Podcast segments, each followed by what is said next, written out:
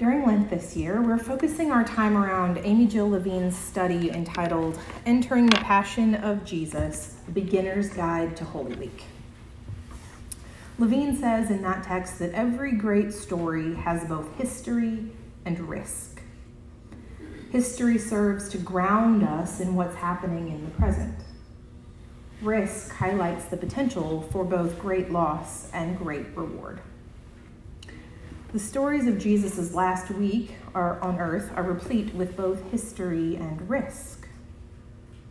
Last week we looked at the story of the righteous entry in which Jesus counters Pontius Pilate, Pilate's grand parade, with his own entry into Jerusalem on a donkey's back.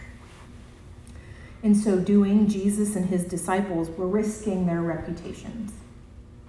I asked, based on what Levine has asked, what is the cause you have taken up? How much have you risked? Do you know what your answer is? I hope you were able to spend some time with those questions during the beginning of this Lenten season. This week, we'll spend some time with a Jesus who turns tables in the temple. The story appears in all four Gospels, though differently placed and differently emphasized. I've chosen, along with Levine, to focus on Mark, and John, the first and last of the written Gospels. The risk in this story is apparent from the first. Jesus goes into the temple complex and causes a ruckus. There are temple police who are Roman. Given that pilgrims are coming for the Passover feast, there are people everywhere. Levine writes that there is risk for us too in our reading in that the synoptic gospels tell us very different things than John does. In the synoptic gospels, so offered, so named because they offer one relatively cohesive vision, the clearing of the temple takes place during Holy Week, right after the righteous entry. But in John, it takes place in the second chapter, right after the miracle at Cana. This might worry some folks, making them question the integrity of the biblical text. But Levine soothes. The gospel writers are telling their readers what they think the readers ought to know. The differing details give us different insights because they present the same story from different perspectives. So here's what we know historically. The temple complex was enormous, as large as 12 soccer fields laid end to end. You couldn't see from one end to the other. Therefore, Jesus' actions in one part of the temple are symbolic rather than practical. Really, nobody's going to see it unless those who are present in the court of the Gentiles. But what was the symbol? King Herod the Great had begun the building of the temple, and it was still under construction during the time of Jesus, some 46 years later. It had several courts and from inside to outside they are the Holy of Holies, where only the priest could enter one day a year to make atonement for himself and the people. The next is the court of priests. Outside of that is the court of Israel. Then the court of the women. And finally, the court of the Gentiles, where this story takes place. This outermost court is where the vendors would have been selling their goods.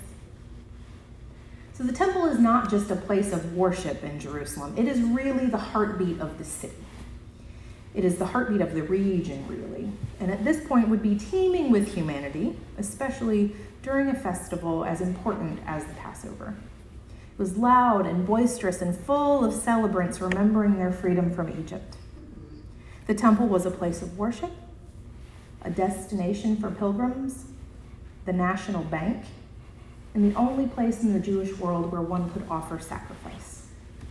This last part is important because it means vendors would have to be on site. There's no other way to do things because if you are a pilgrim coming and you're bringing an animal for sacrifice, if it gets injured, if it gets blemished, if it gets eaten, it's no longer a worthy sacrifice. So there is no evidence, textual or historical, that vendors were cheating supplicants so, what on earth is going on? Mark tells us Jesus scouted the temple in chapter 11, verse 11, writing, And he entered Jerusalem and went into the temple. And when he had looked around at everything, as it was already late, he went out to Bethany with the twelve. He doesn't mention, like John does, money changers. He doesn't mention a whip made out of cords. He doesn't mention turning over tables and pouring out their coins. But what we do get from all four accounts is that Jesus is angry, and righteously so. So, most often in Christian circles, we're raised to believe that the temple system must have been exploitative or that it kept people out for purity reasons. So, Jesus rejected, therefore, the temple and its system. We hear that Caiaphas, the high priest, must have been a terrible person. But none of these things have textual or historical support either. Jesus didn't hate the temple, he called it his father's house. Jesus restored people to ritual purity, and then, like the man that he heals in the book of Luke of leprosy, he says, Go show yourself to the priest. And Caiaphas' job as high priest is to keep the peace. He is in such a tenuous position, Caiaphas. He was appointed by Rome and serves at the pleasure of Pontius Pilate. Indeed, even his priestly garments are kept by Pilate. He cannot do his job if he makes Pilate or Rome angry. So he's between a rock and a hard place, needing to keep the temple and the people safe from Roman authority, but still uphold Jewish tradition. So if Jesus isn't protesting the temple or its system, if he's not accusing its attendees of exploitation, and if he's not condemning purity laws, what in the world is going on? Mark 11, 17 says, Is it not written, My house shall be called a house of prayer for all the nations? Indeed. Jesus is standing in the court of the Gentiles asking a rhetorical question, for Gentiles are already allowed to be present, and they're already allowed to worship in the temple complex. But here we find challenge and risk for ourselves. We are challenged to ask ourselves whether our churches are houses of prayer for all the nations. We are challenged to ask if we make people feel welcome. We are challenged to listen to our own talk and ask ourselves how it sounds to newcomers.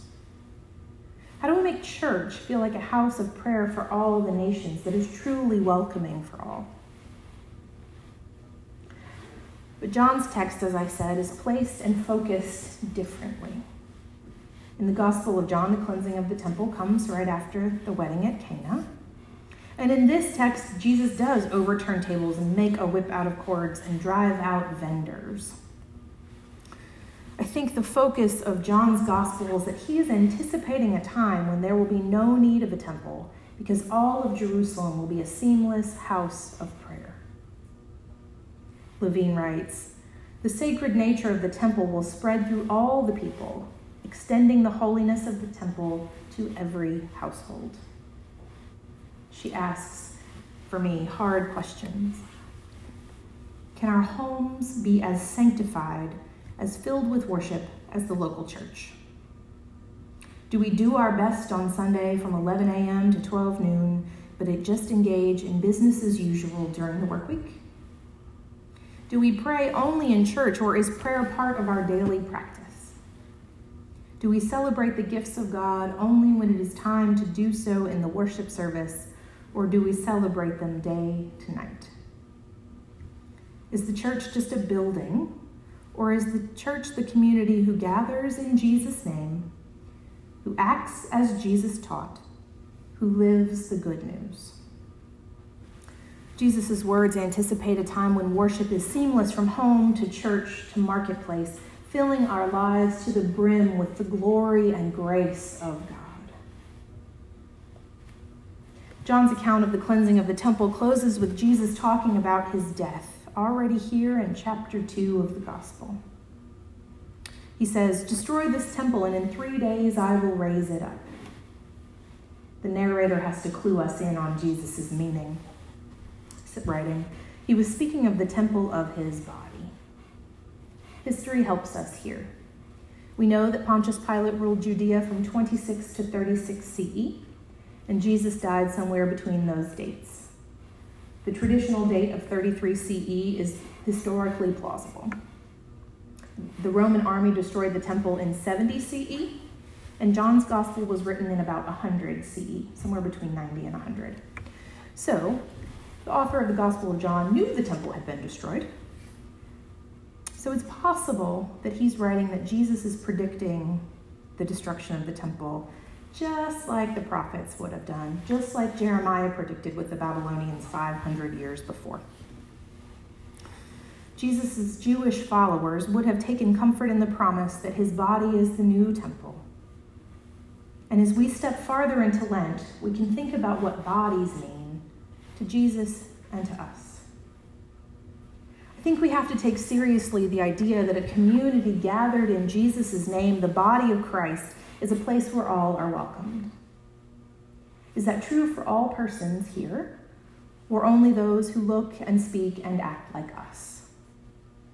Is it a place where we feel free to act one day on one way on Sunday morning and another the rest of the week? I certainly hope not. If the body is the temple of the Holy Spirit and we are made in the image and likeness of God, says Genesis, then each person, each embodied, enfleshed person has immense value. When you look into the mirror or into the mirror of another person's face, you are looking at the image of God.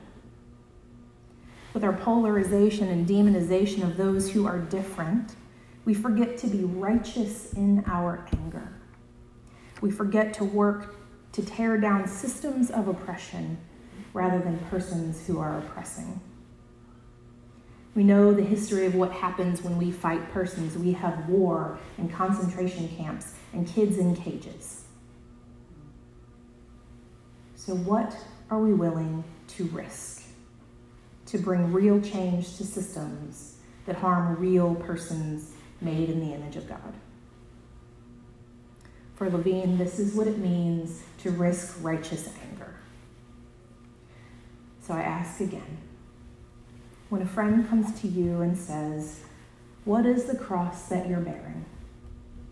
What is the cause that you have taken up? How much have you risked? Do you know what the answer is? Amen.